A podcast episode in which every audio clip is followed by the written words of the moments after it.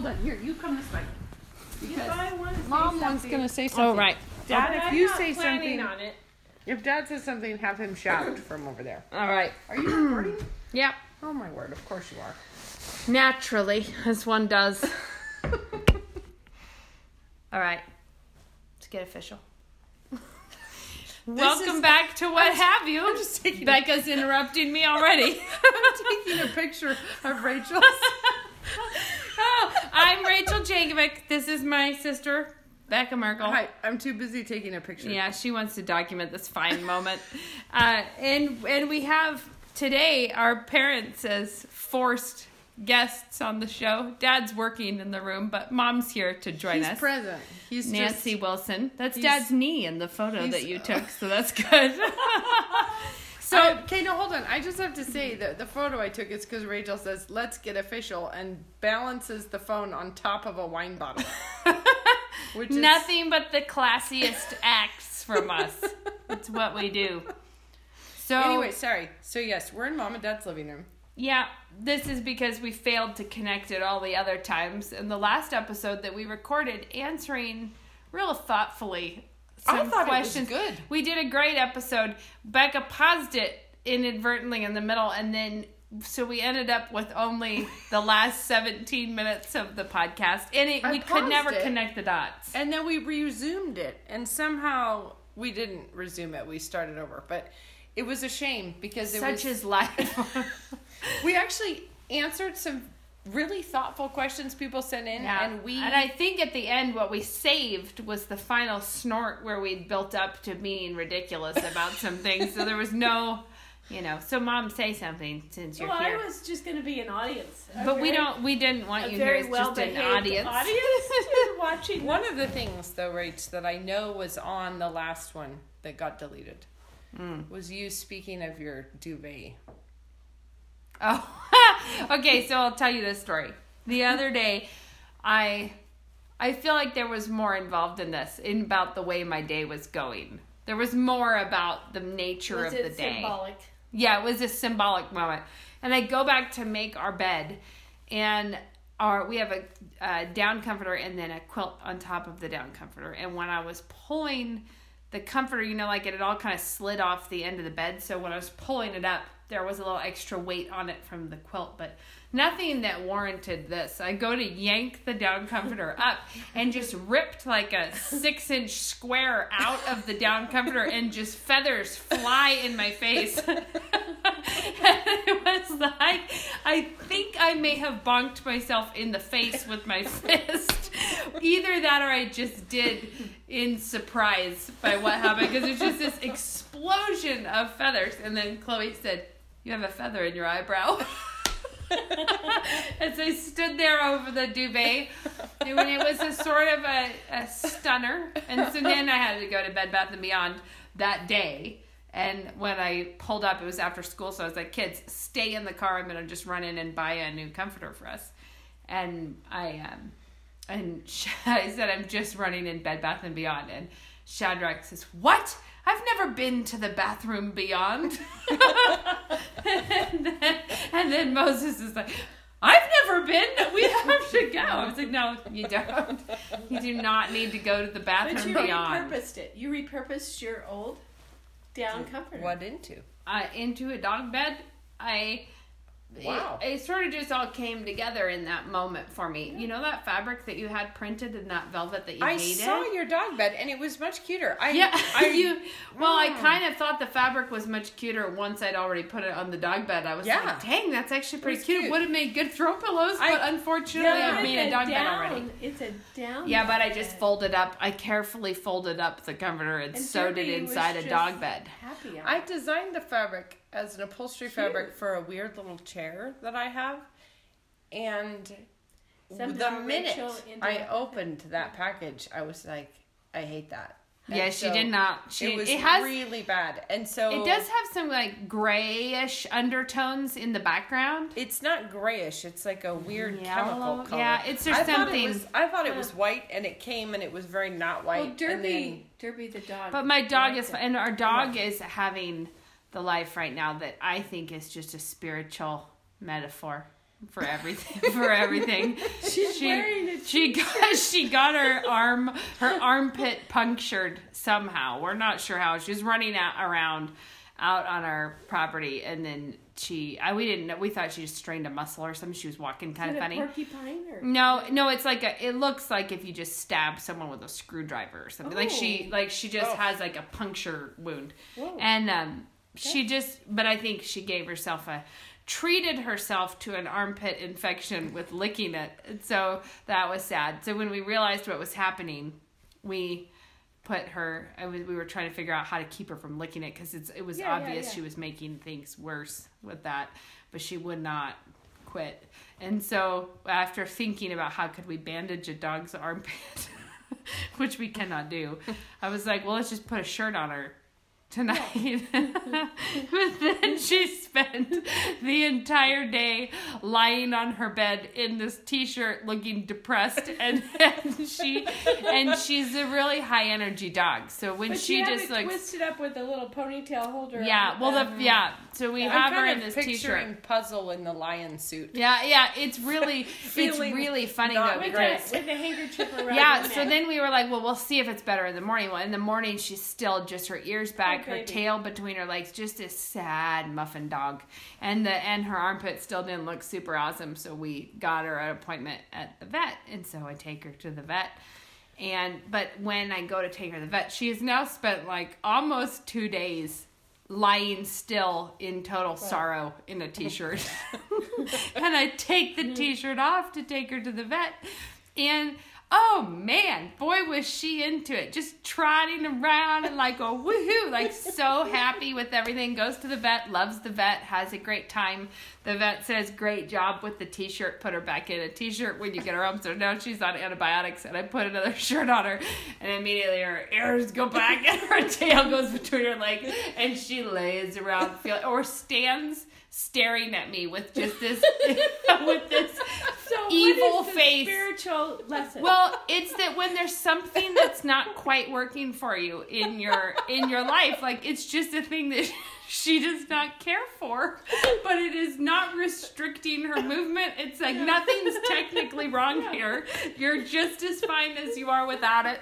And she and she just freezes in these positions of sorrow and, and stares at me. Well, she's just embarrassed. She's she's shamed. That's what it is. She is shamed. She's no, but you know when you're like, no I don't like dog this. Wants no, to be seen. No, no. Well, t-shirt. But she's been she's been having a lot of school spirit with the fight night shirts. She's got her little front legs in her sleeves. And then right? and then I'm embarrassed too because when people come to the door. And she, and she comes, and I have to say, she has a wound. I do not, I do not put my dog in t-shirts. And now, and now she has a bandana from the vet, because whenever they go to the vet, they come away with the yeah. bandana. So she looks just super accessorized. Maybe some sneakers.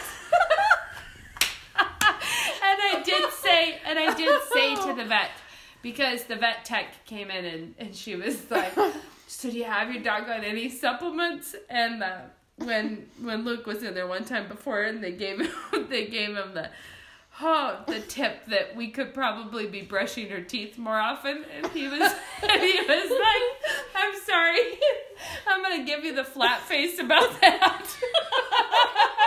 And when we when I took her this time, they were like, so what supplements or are you doing? It was like kind of like, what regime do I daily, have my dog on? A daily milkshake. And I said, you know, we have seven kids, so she's really a dog.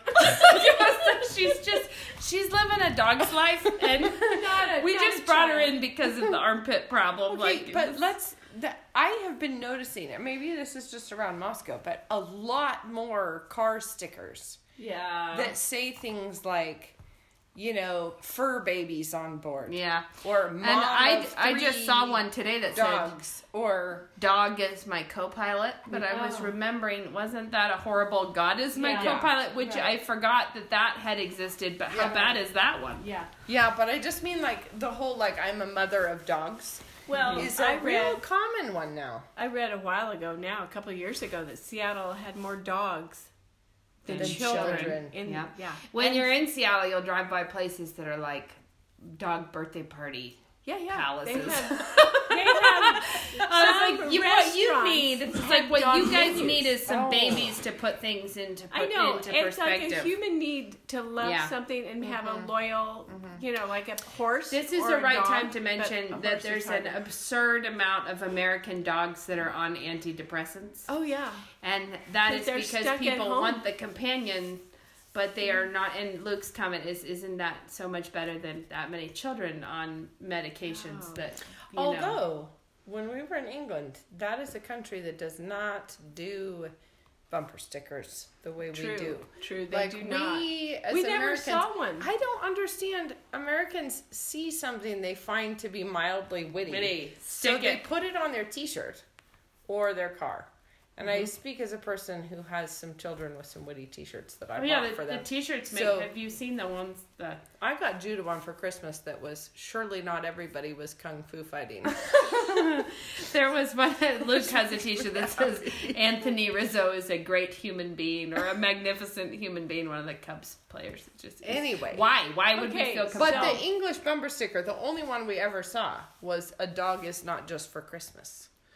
So they apparently protest. They feel they feel strongly well, about that. I should tell you and remind you, because you remember this, for my birthday when Nate was in high school, he bought me a T-shirt, this a Nike T-shirt, I and on the this. back oh, it said, "I am Tiger Woods," and it had a picture of Tiger Woods. That is such and, a perfect picture of yeah. when your teenage son buys yeah. you something, right? And I remember I didn't. I mostly wore it gardening. I remember one you time it, yeah. I had to run to Safeway. I had that thing on, and this man goes, "So you a golfer?" I said, "No, I'm not." You're like, "No, I'm, no. I'm just the mother of a teenage I, son who misfired." No. But he also bought me a Nike ball cap, which I, I think, still yeah, wear at gardening. I think he I would it. probably still stand by that. I kind of wish I still had Except that for Tiger thing, Woods went down in infamy after yeah. that. Yeah, yeah but he? he was, that was way before then. He was still not. So, so today Lena took to school our, our uh, she wore one of Michael Jordan's oh, warm-up no. jackets to she school. She did. I forgot to ask her what her classmates thought of that it one. It must have been a bit like... Big, big. You're gonna loose. have to maybe give some background. So, fa- through family connections, Luke's uh, uncle or cousin or they run a they have a cleaning business in Chicago, and they cleaned Michael Jordan's house after he moved out, and he apparently told them that they could take whatever, they just couldn't sell it, like the stuff that he left. Yeah, but Luke and Mike are both large, but when this family. Mike, Mike is my Michael brother, Jordan. my my brother-in-law. No, not Michael Jordan. I don't call him Mike. We're not that close. Just because I'm we just have, clarifying. Yeah. So, it, but Luke is the same height as Michael Jordan, and the family that were the cleaners are not in the league of six six people. So I think they kept some cool items, but the trash bag of Michael Jordan's actual hand-me-downs came to us, and there are a bunch of like really bonzo warm-up jackets in there. Like this one has all these polka dots everywhere and stuff. It's very funny, but it does say on the tag, it has like a little tape thing that says Michael Jordan, and in the tag on the inside, it's like Nike customer number one. Like it's clearly wow. his warm- and one sweatshirt still has food stains on it that nice. we have. It's like, man.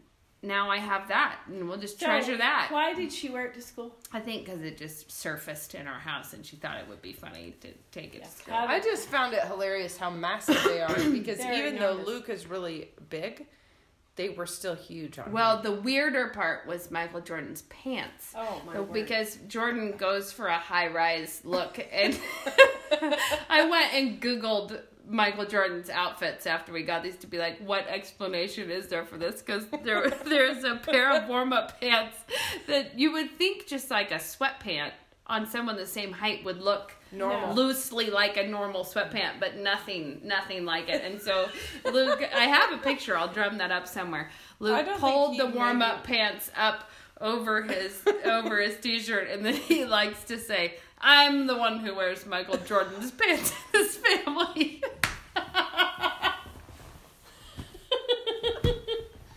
I was just so super flattered by those. So today, though, she got Moses some basketball shorts.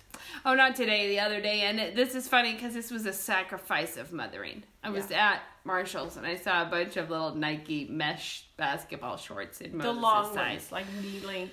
Yeah, well, yeah, but they're yeah. just, but I don't care for little boys in the, I don't, I've never, it's not my favorite garment for little boys, the mesh short situation, but I bought them because I felt that it would be the thing that would yeah. be it. And it's true. Moses has not Taken departed from the Nike mesh shorts since I bought them. And he runs around and hits like defensive stance and says his shorts are fast. And he was just like, I am so capable in these shorts. So that was okay. good. I, so oh. I have a suggestion if you're running out of things to say. Well, we should keep you on on, uh, on a little headset for the times we run out. What is your suggestion? What's next week? Grace Agenda. Yeah, we should talk about Grace Agenda. We should. Do it. That's what I was it's thinking. It's coming fast upon us. Yeah, so that's our local conference is put on by our church every year. This year's theme is Keep Your Kids, and we do a pre-conference for the women on the Friday. So this is not this weekend, but next weekend. Week out. It's a week from Which tomorrow. Is, did we any of Friday, us know the date? fifth. We're just fifth speaking. And sixth is the Grace Agenda. And so we're no, yeah, you're right. fifth yeah. and sixth. And so that's coming, and that will be really fun. I think we're all talking about yes. mothering. The conference is always free. It's every year. If you can't come this year, come some other year. Come visit lovely Idaho. Yeah, it and, is lovely Idaho, and the ladies Idaho, pre-conference, we have a little lunch. Yes, and we have a Bible reading challenge yeah. um, party Saturday night, like to meet people in real life. And a bunch of people life. Are coming from Yeah, from the, the Bible country, reading challenge. So it's going to be fun. Just... So I have to say, though, let's see how much time have we spent. Okay, good. We're we're fine. So I actually had a topic I thought we should talk about. And Grace Agenda, the pre-conference is all on mothering this year. And that's for the women, and the men have one for pastors. Right. And it's on... infant baptism. There you go. Oh, yeah. We dialed that in there for... answered the question. Well, he's um, absorbed doing he's other doing work. He's doing his other work. He he is long since, isn't it our our cousin's husband who says that her talking helps him to concentrate on his reading? That's not her our cousin's husband. That's C S. Lewis. C S. Lewis said that, and he says husbands. Said, well, were, husbands our cousin, were made to be talked our cousin to. Believes this. Does, no, but that I it's used Daniel to. Who says it, right? Daniel well, Newman, or I just saw. It's that hideous thing. Yeah, right. Yeah, I'm remembering that now. Husbands are made to be talked to. It helps to concentrate their minds on what they're okay. reading. So and, yes, um, okay. Yeah. So Daniel is quoting Lewis, right. yeah. yeah, because really, over the years, you know, your dad would sit down to read in the evening, and I'd interrupt him often. And he never, ever minded and always told me it was fine. And your kids would interrupt him whenever you uh-huh. wanted. Such as he right would now. Always, mm-hmm. He would always just pause whatever he's doing and whatever. The sound effect of going to bed as a child, though, Dad has read with light blue highlighters for yes. our whole life. And I remember... That's how lying. You'll know if it's an authentic Doug Wilson book at a yard yeah, sale. Yeah, you'll have high, blue highlighter, blue. Only blue. Only that's blue. The only one. But I would hear he has the he has the technique of popping the lid off in his mouth, like he pops it off with his whatever. But that sound, like going laying in bed, and I would hear that like pop, and then and then the highlighter on the book, and then snap back on. That's like the sound of of that. Restless, and then every once in a while, I remember him Along saying, with... "Hey, put a sock in it," or, or "Hold your horses." I have to add to the sound effects there, though. Yeah, it's the ticking of that clock. Yeah, that was a big. Um, yeah, that's true. Granddad's, Granddad's clock. Little clock. Little, the little German clock. Yeah. yeah. Tick, tick, so yeah. what I was going to say, we should talk yeah. about though, yeah. and this is because it's come up multiple times lately for me that women have reached out to talk about it, or called me, or needed help with this, and it has just been on my mind that we're out of the really little kid phase, but that that is just a really hard phase of mothering when you have a a bevy of children that are all little.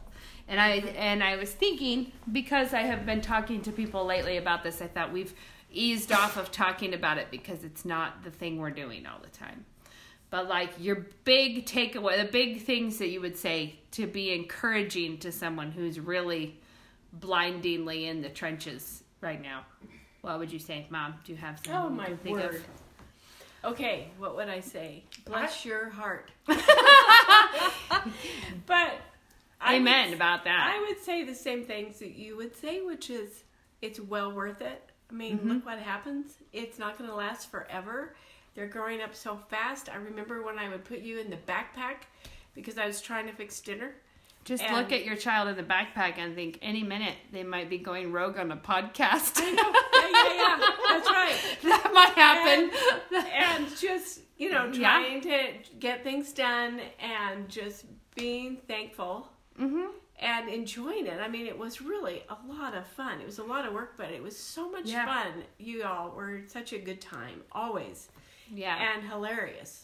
Yeah, I remember so like one thing. Don't give up and keep your sense of humor, and just it will go. This too will pass. It's gonna.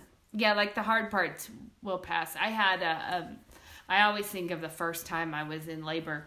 That you think, if you're looking at the clock and doing the math on, like that's all the progress that we've made in this hour where I almost died.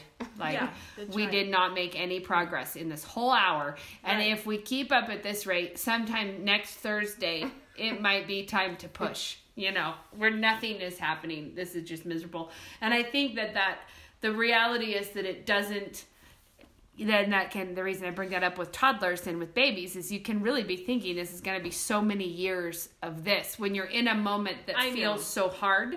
And right. that, but that the reality is even, even within that, just keeping your head down and working hard and being cheerful. God gives you footholds and right. gives you second wins and gives you moments of. But don't forget how much fun it is. Oh yeah. And there's totally. Nothing more wonderful than little people. And that these are your favorite people in the whole world. And really hilarious little people. And I They're do feel so like funny. You know that you've lost your way and your perspective and your sanctification when you when you find yourself breaking out sarcasm at the, at the four-year-old or whatever. Right, right, you know right. what I mean? Like, so you thought that would be a good idea, did you? Yeah. Yeah. That was the one and that so, I told you. The moment so, where I pulled myself up short with right, the like, yeah. am I really about to tell these children that they can never have curtains again? I remember that. You you are disqualified See, from a life with curtains. But that's the thing is some of the roughest moments are now the funniest stories oh, I in know. The whole world. Yeah. They are. But well, I just mean that like when you when you really lose perspective is when you find yourself being like mm-hmm. you know really stinky at a small toddler. I was going to say another thing that I have really found is like one of my tips for new moms is always make sure right when you're entering life, like I mean with your more than your first child, but you have a new baby and there's a toddler and a new baby. Make sure the toddler knows right off the bat that you will put the baby down and come get them. Like oh, communicate yeah. oh, clearly yeah. right away that this is not now a safe zone for you to do anything you want to while I just sort of object right. to you from afar. Right. You know, where it's like, ah, don't do that. Stop being rude. Stop doing that to Basically, your sister. Don't do that. But never yeah. coming in. And the kids the know baby down. That you're like, don't yeah. make me get up off this couch. They find the seam yeah. real fast. Yeah. Like real fast. Yeah. And I can remember bringing the, when I would be nursing the twins, which let's be real, that was absurd. And when in that situation where I felt like I was getting stuck inside a, a puppy, a basket of puppies. It was like, cause that nursing pillow was like the size, this huge nursing pillow. And then the two toddlers on the other, it seemed like a world away misbehaving. Not the toddlers nursing. No, the twins were nursing, but the toddlers were messing around being bad. Right. Beyond all these infants mm-hmm. that needed care. And I can remember bringing the girls, the big girls, over to apologize to the screaming infants for having interrupted their lunch. Like I was like, and you will come say that you were sorry to the babies because there would be these two red-faced, flipped-out infants on the couch. It was not a chill feeling. That was not chill. And I remember thinking that I had to consciously turn off in my head.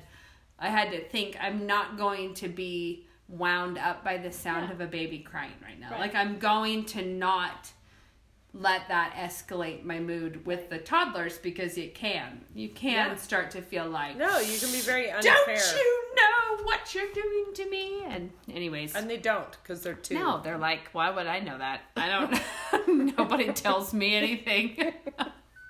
And you know, in all my, all my growing up, I don't remember ever hearing my mom or dad complain about me.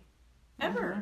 Yeah, that's I big. Mean, I know I got in Dutch, as my mom would say, and I got spanked with a hairbrush and so forth. But I never remember them. The hairbrush. With the hairbrush. Yeah. But I don't remember them ever complaining about the kids. Mm-hmm. That's big. That's yeah. a thing people should they see. They just had thought we were so much fun. Cease immediately. They yeah. took us places. They taught us good manners. They would take us out to dinner and get us all dressed up, mm-hmm. and we would go and we would do, you That's know. Fun. That and is fun. That's very we cool. had yeah. we had with um one time I was in the line at Starbucks with the stroller and the two, you know, I was like a lot of children I had with me, and the man in front of me was like turned around to be like, oh my word, you know, like, you are just out of your mind, like I can't even deal with one, and look at you with five or four, you know, however many it was. And he just had a lot to say about the grievances in his life with his one child. And then he turned around and one of the kids looked at me and said, well, he was weird. And and it's like, well, well, did you think they didn't have ears? I mean, like, they're all just there standing watching like, hmm, that guy's got problems. But I think how worse it would be if they were standing there listening to me say, oh, I know. You know, like, this yeah. is exhausting well, and terrible. I like, haven't slept since nineteen ninety-three. Right, like, but to hear a mother complain about her children, yeah. especially when they're present, but even when they're yeah. not, it's just like, are you serious? Really, I mean, these are your most precious people on the planet, and you're going to talk about them like that? Mm-hmm. Like, mm-hmm. That's how you're going to make them not your most precious people on the well, planet. True. It's that's on true. The fast track to nobody yeah. getting along. Right. But I do think there's a lot to be said for just recognizing that it's not going to be easy, especially if you have your kids close together. You have those phases sure. where things are and intense. You have a bunch of and it's going to be ridiculous. And I love that meme that says it's like trying to brush your teeth while you're eating Oreos. Because that is the sensation you get sometimes. Like, are we making progress? I don't think I'm making progress with anything. I think I'm just making a worse mess. Or, you know, the days where you feel like you're connecting with no one. You're like, they didn't understand. They don't know what you're talking about. Nobody mm-hmm. gets it. Nobody had fun. We're cooped up. We're whatever. Just, I think it's kind of that, um, just hang on and keep at it. And there will be those... Right. That second wind, that day where the sun is shining, mm-hmm. the, you know, you have those oh, moments. All of a sudden, they don't need the high chair anymore, and pretty soon they're potty trained themselves, and then they are mm-hmm. they're contributing, yeah, yeah, and working and mm-hmm. and just. I would just say and hilarious. It's also like labor when you think this has been done so many times before. You can do it, and you can do it cheerfully, and you can do it well. You don't have to... But it's also to... like labor in that, you're right, if you look at the clock and from nine to nine thirty can seem like an eternity. But also, if you think about, by dinner tonight, I will be done with this. Yes, and something I say in... Um, and that's not a long time. No, you know. Something I say in, in Loving the Little Years, I think, way back then was my twenty-minute rule, that when I had a clock in my kitchen... that I could see from all around, and when everything was being really, really, really bad, like like the levels of bad that you're like, we can't do this anymore. This this has to stop. This can't. We cannot be expected to live like this. When that moment was happening, I would look at the clock and say like, what's happening in twenty minutes? And we're getting phone calls. And in twenty minutes, I would give myself permission to cry at that point. I would be like, what I'll do is just work for twenty minutes. And if I still feel like I'm going to cry in twenty minutes, I'll just go for it. I'll just do it. That'll yeah. be fine. And I don't remember ever actually crying twenty minutes later, because the reality is in twenty minutes, you can make yourself a cup of coffee. You can change the diaper.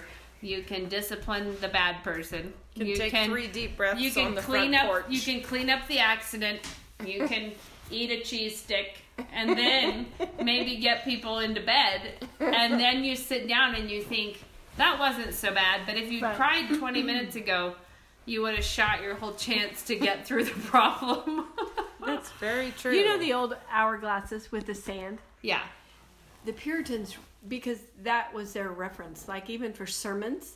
Oh, right. The pastor mm-hmm. had one, but they would reference the hourglass with your life. Yeah. And the sand is running through. through. Yeah. And it's there's more now in the bottom than at the top. Mm-hmm. You know, mm-hmm. and just that it's going quickly.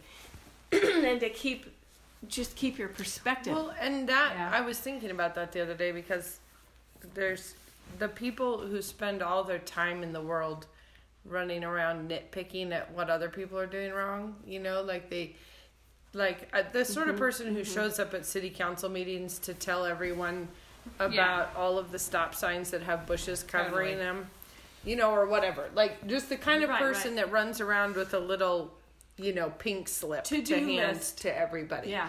Well, kind of like, but you know, if trouble. I could give parking Oopsie. tickets, I would be like, you know, it's a person tickets. who's outraged at how other people are putting their garbage out. Or, yeah, or yeah, the kind whatever. of people that, that have little notes that they leave on other people's windshields. Right. Yeah. You know? Yeah. And it's sort of amazing because you think, well, you don't have that much time here. And yeah. to spend it that way. I know. It's no. really, I, really no, something but, else. But that is one hundred percent true, because right. I I think that, that the time... I've said this before, but it's not that there, it's not that time is going fast. It's that there is hardly any time at all. Like, there just is not. And yeah. I think you start to realize, and it, referencing this back to when you have really little kids, it does feel like you're going to live a whole lifetime with really little kids. But it but isn't not. like that. It's you're like not. all of a sudden, yeah. and I think there's something about when I look at photos, you know, like your Facebook memory that's like a year ago, and all my kids look like babies mm-hmm. a year ago to me. Yep. But you have this awareness that today will feel like that. Yeah. Like, very soon, looking back on pictures of today yeah. will feel like, oh my goodness, look at them. They yeah, were so totally. sweet and little when that happened. This, yeah. this verse in Psalm ninety, so teach us to number our days that we may gain a heart of wisdom. Amen. Yeah, for sure. And and Ecclesiastes has that, uh, that someone was just telling us, that theme of Ecclesiastes being death, the theme being living with a mind that your death is coming. You know, like living right. with an awareness right, that right. this is a quick life. Yep. And that living in that wisdom of knowing that really changes is, your perspective in all kinds of places. And so. having just quickly read Ecclesiastes for the Bible Reading Challenge, yeah. I noted it's just there's so many wonderful verses in here. But um, fear God, keep his commandments, for this is man's all, for God will bring every work into judgment. True, yes, but then... But then earlier it has that wonderful, so com- so I commend enjoyment, because mm. a man has nothing better under the sun than to eat, drink, and be merry, for this will for this will remain with him in his labor all the days of his life, which God gives him under the sun. It's like, mm-hmm. enjoy your life, walk prudently, back in chapter five, but just rejoice and yeah. receive your heritage, rejoice in your labor. This is the gift of God. Yeah. You know, and so much about your awareness that you're living this, that this is fleeting and this is yes. quick and we have no time. So much of the joy you can have in less than perfect moments is in recognizing the beauty of how fleeting it really is. Yeah. Right. And as from my perspective now, when you tell stories of things you remember, and I look back and think, oh my goodness, thank you, Lord, that I said that then. yeah. And that she remembers that, and not one of the dorky things I said that I had to apologize for. You know, but that was a gift from God right there. Yeah. So, right. And to hear your perspective on your childhood yeah. as an adult now, and then the way I remember those same stories, you know, it's like, woo, that happened so fast. Mm-hmm. Mm-hmm. Yeah. Does. And it's so much better now. And so there's that other element of motherhood where it's like, oh, they're just so cute. I don't want, I want to freeze them. You've heard people say, yeah. I want to freeze them right now. But it, you know, it just gets better and better and better. Yeah. Your kids yeah. are teenagers and no, now, it's a totally... in their twenties. Yep. And yours are starting to, you have, yeah, you no, got the spread. It's a different, it's, it's a very different and phase better. And it's really fun. And they are very so different. Interesting. Yeah. They're so interesting and funny. Yeah. And, and I, I'm sure so I've much. said this on here. I know I've written about it. I feel like I, I feel like I have to disclaim that when I know I've said this before, but here I am saying it again. Do you remember the D R, the D R field and brush mower, the large oh, scale yeah. self-powered oh, yeah. mower on that, our three acres? Yes, and, but it had these big wheels and it drove itself around. Oh, so yeah. you turn this thing on and it just takes off. Well, I you mean, never got to drive. Oh it, yeah, did you? I did, you but did. Nate did it a lot more than I. But yeah, you walked it behind it, but it was just like roaring through the brush. Oh, yeah. And it can take out like three inch saplings. And oh, stuff. I know, and it and did. I it think took of out the, many. Sapling. Yeah, and I think of this thing that we had so tenderly I... planted. Whoops, there went another one. But that is exactly what I feel like parenting is like. Yeah. Is that you're holding on to the handle of something, right. frantically trying to keep up with it and be faithful. Like you feel yeah. like God just said, Zoom. you know, why don't you mow this field? And so you're holding on to it, but he was like, nobody told me it was going to be moving this fast. Nobody told but me I couldn't good. slow it down. See, no, I... but in my, in my, before having kids, maybe in my, in my more naive past, yeah.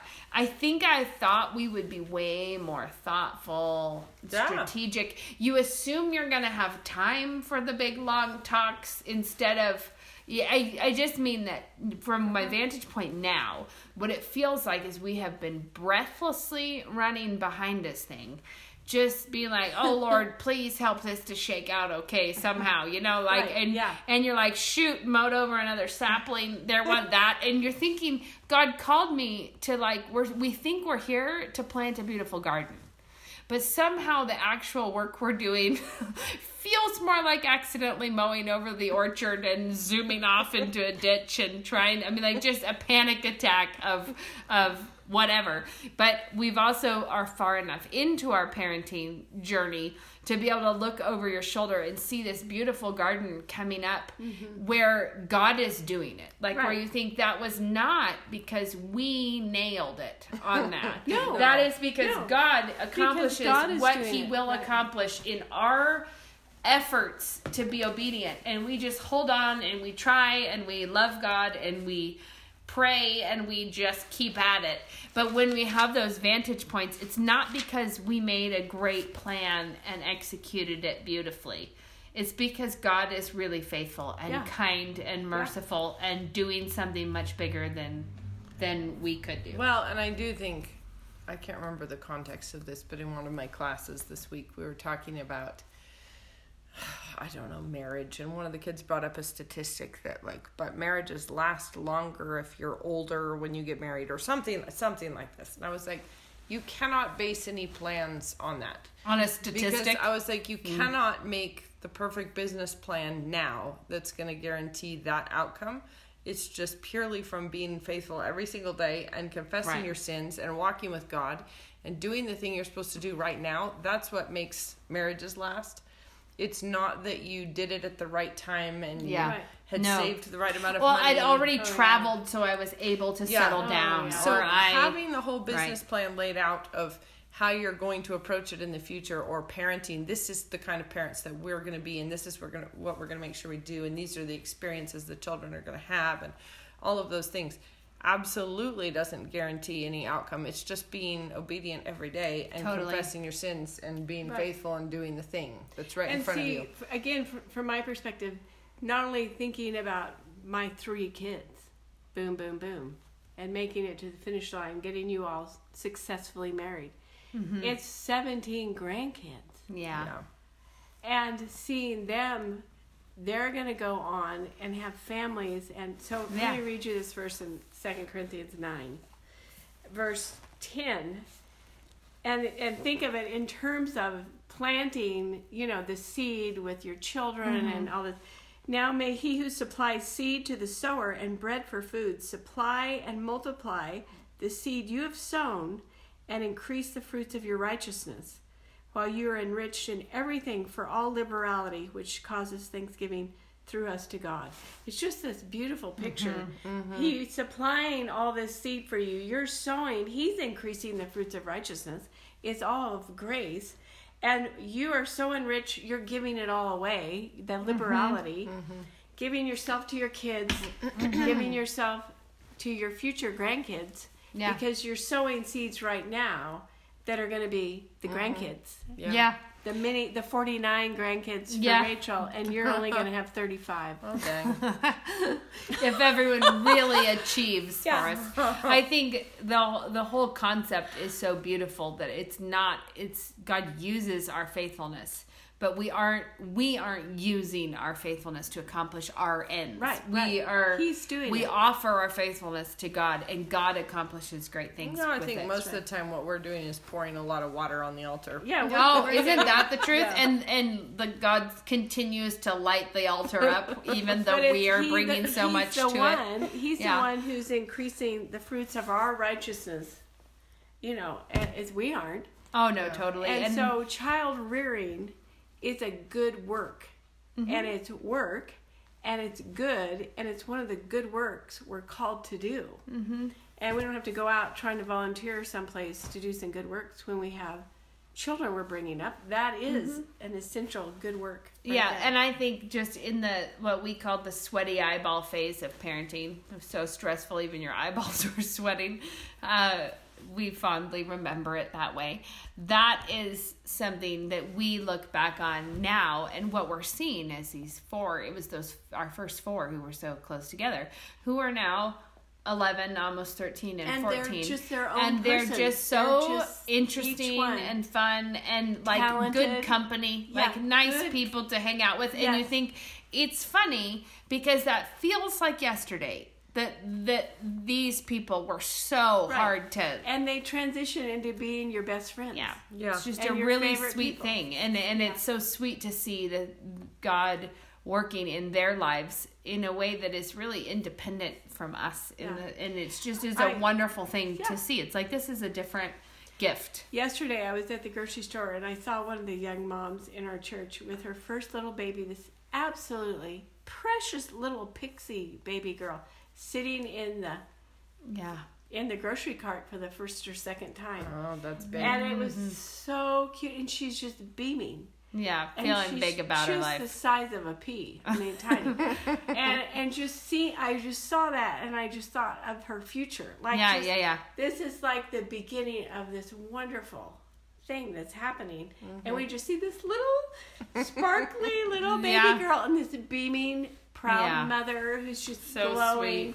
And it's so beautiful, mm-hmm. and it's only going to get better and richer and a lot more work and crazier and all the rest. But what a cute beginning! But I think that that's beginning. the thing is that sometimes you'll see these snarky things about not wanting to receive that kind of input, like this is going so fast, or this is you know, it's like stop telling mm-hmm. me this is a miserable day, and I don't want your pithy remarks about it, you know, like that that kind oh, of, I know.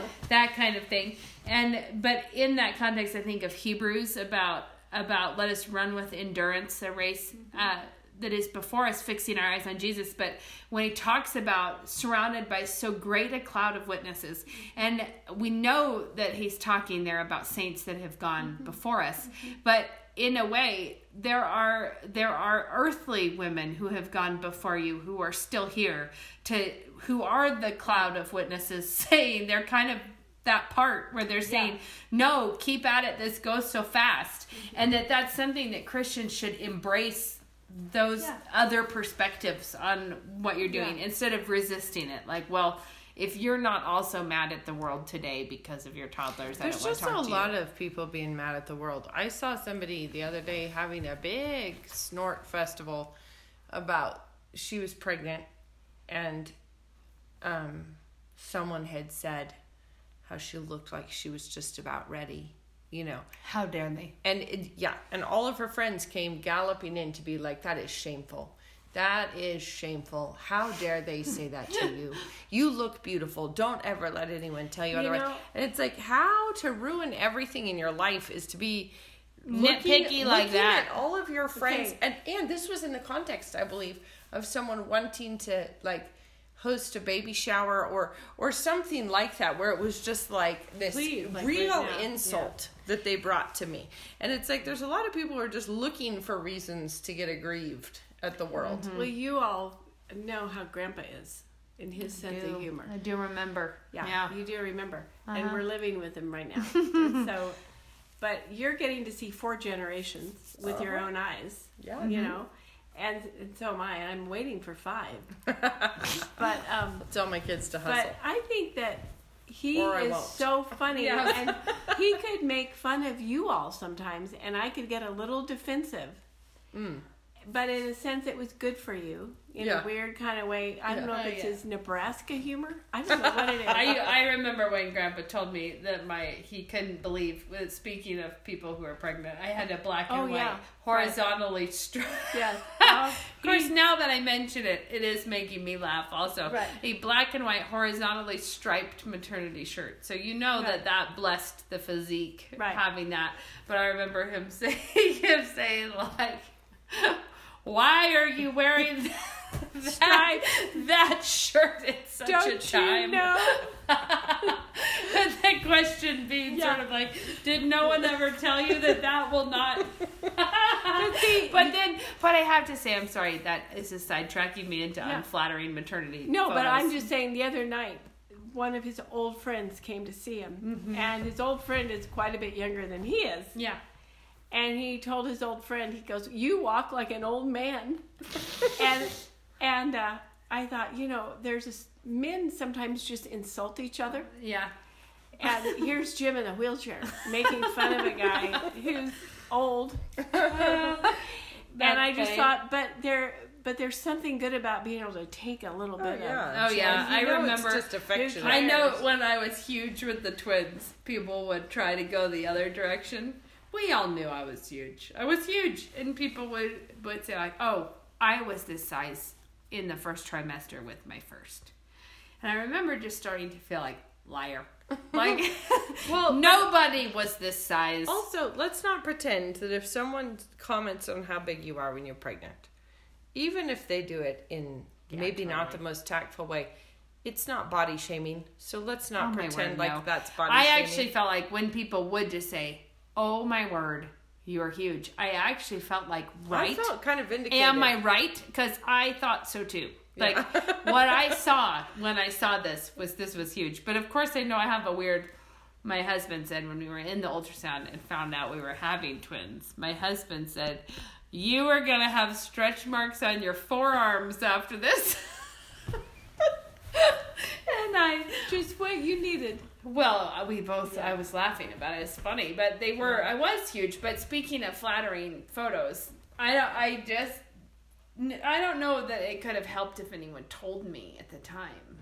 But I had a, there were very few maternity shirts that would accommodate me. Oh, honey, I do remember. Very few. We were really up against the market with the twins on maternity shirts. And so there were some, it was like a Gap maternity, black, cabled turtleneck sweater, and I wore it. That sounds so claustrophobic. Just I can't even stand. Well, out. They were born in Not November. Even sounds. Yeah, they were born at the end of November, yeah. so it was, it was towards the end. It was cold. Okay, and it was like a cotton turtle. It was like knit, was like a right. sweater. It was not fuzzy or anything. It was just a cotton. Yeah, but. It was but, one of the few things however, that really... Comma, well, there is a picture of me sitting on Mom's couch. Oh, I wept when I saw that. Hugest belly. And then it looks like just a floating head sitting yes. on top of this enormous belly because it was a black turtleneck. So all you really could see is like my chin and my hair and a huge... I look like a volcano oh, or something. I do it remember like that picture. It was like the most enormous belly. It was just like, oh, well, they were big. My word, people. They were not they little. Were. They were little. They were born at thirty-eight weeks, and they were both in the, they're seven two and seven nine. So yeah. they were they were yeah, full size. There was a lot of chillin'. There was a lot of baby in there, and there I can was. remember. You know that that times when you're. That when you're big pregnant, when you have a contraction and one side of your stomach like sucks in, you can like actually really see where the baby is. Like you mm-hmm. really can see the baby body. I remember that happening with the twins when I would have a crazy contraction and one whole side of my belly would cave in, and it was like Titus was just in the middle and Chloe was like off on my hip, oh, wow. practically. Like it was not at all where they, you think, what are you doing over there? How did you, how, why are you not more centralized? It would just be like, and then you look, really, you have a huge belly that's way off kilter. Like it's just, it's like, we misfired. We don't know where we're put these babies anymore. That's Anyways, funny. But now they're eleven. God is good. Yeah, he is. Is it time for us to wrap it up yeah. with a tip? Yeah. All right. You have a tip, Mom? Do you always think about our tip shortage? And I do, but you don't want to hear it. Yes, we do. We don't want to hear a tip. Give us a tip. Doug and I are in elder care now, taking care of. Oh. Okay, so maybe we don't need to hear Mom's commode tip. No. Maybe. Let's see if I have another one. I bet I have another one. But you go first, and I'll think of one. Mm. You have one this week, Beck? Why do you have to ask me these questions? You start. I actually think this was Becca's idea in the first place no, to have a tip. Well, we well, may have been, but I think, I think my idea have, was you have a tip. We should have security cameras so our tires don't get slashed. Well, that's true. Mm, someone's been slashing Somebody's tires. Somebody's been doing it. Someone's being um, a little bit of a pill in the neighborhood lately. um, let's see. Well, I my tip is okay, you got one. Put a T-shirt on your dog. um, mm. to really help her, help her. That's good. Yeah. Uh-huh. Um, hmm. Guys, I'm coming. How how I are we so short? I've already done my tip about the water bottles to plant seeds in. I'm doing that, and last time I described it on the podcast. I don't feel like anyone understood what I meant, but I'm doing it again this year, and I stand by it as a good way of starting seeds, because you don't have to perpetually water them. So let me see if I can do this one more time. I think this was like two years ago, and I didn't, I did not give everyone the sense of it before. Get a plastic water bottle, like a single serving water bottle, you know, cut it in half. True. I got you. Take the lid off, throw that away. Now you have a water bottle in two pieces. And a funnel. You basically have a cup and a funnel. You have a cup and you have a funnel. Yeah, that's a good way of putting it. Cut little strips of fabric, like a square of fabric, that you poke down inside the nozzle from the inside, so it kind of sticks out the bottom, and that forms a wick, basically. And then you fill it up with dirt. So you have the top, the funnel portion.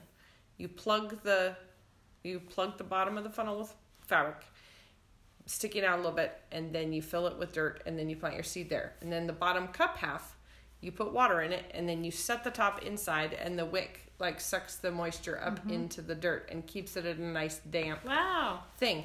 And then you only have to refill the bottom like with a pitcher or something like every week, and it's fine. And you don't have to like fiddle around washing your seeds away by pouring water Where on the top. Where do you store all these things? I have a shelf with some grow lights upstairs. Oh, that's it. That would be nice. And mm-hmm. so I have a random bunch of artichokes and beets and butter lettuce fun. and... Yeah, that is fun. What's the other thing I planted? I thought of I, something. I thought of a tip, which is I a good old reliable recipe source is King Arthur flour. But one thing that I... So I like them for lots of things. But their braided lemon bread is really yeah. good. I made it. You had yeah, it recently. Had it's a yeast bread, but with a cream cheese filling and lemon curd. I ate in some it, of that. And it's it was braided. Good. No, that was and good. it it's very different. It's like not a pastry, but it but it's beautiful, and it is. And one thing I really learned, yummy. One thing I learned in that recipe was to double stack a cookie sheet to keep the bottom from scorching. Like you that you just insulate it with extra cookie sheets. Hmm. Which I thought it was doesn't have like coarse sugar or something on top. Yeah, I actually ordered pearl sugar for because it's a pearl sugar, but I the last time I did I used that raw sugar, you know, just like a bigger crystal of sugar. It was, but good. that's it's like an interesting, beautiful yeah. bread that is well worth having in your.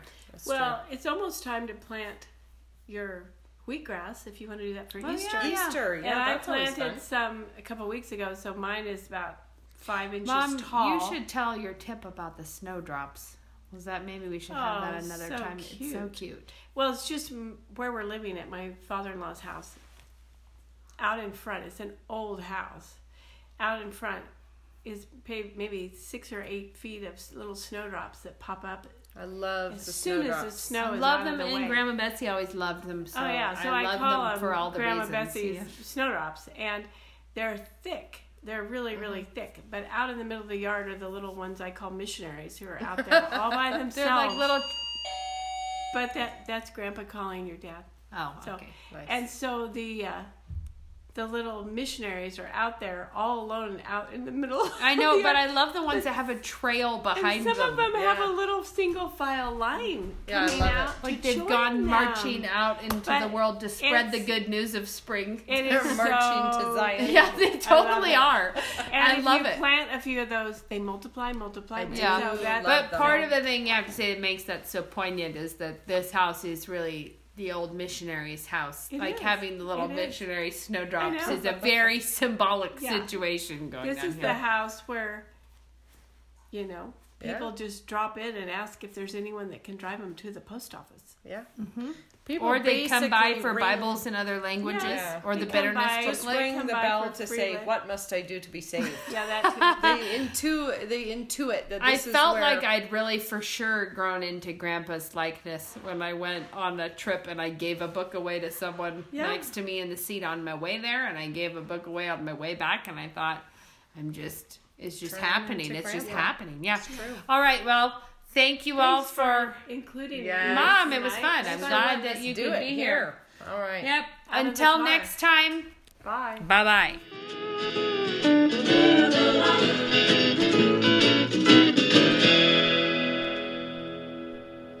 You think of yourself now, and then in four years' time, what do you want yourself to look like? And is the education that you're considering going to help you get to that place? When you're a student, you want to become like your teacher. You're going to become like your teacher. Looking at N S A beforehand, I knew I wanted to become like the men who are teaching here. Fireman, husband, father, doctor, no matter where you want to go, N S A is just such good preparation for the person that you want to be. If you want to be an effective Christian, you need to be able to lead and shape culture. If you want to do that, no matter what your occupation is, you need to shape yourself, um, prepare yourself as a person for that job. And liberal arts is, I think, the best education you can have for that. To learn more, check us out online at N S A dot E D U.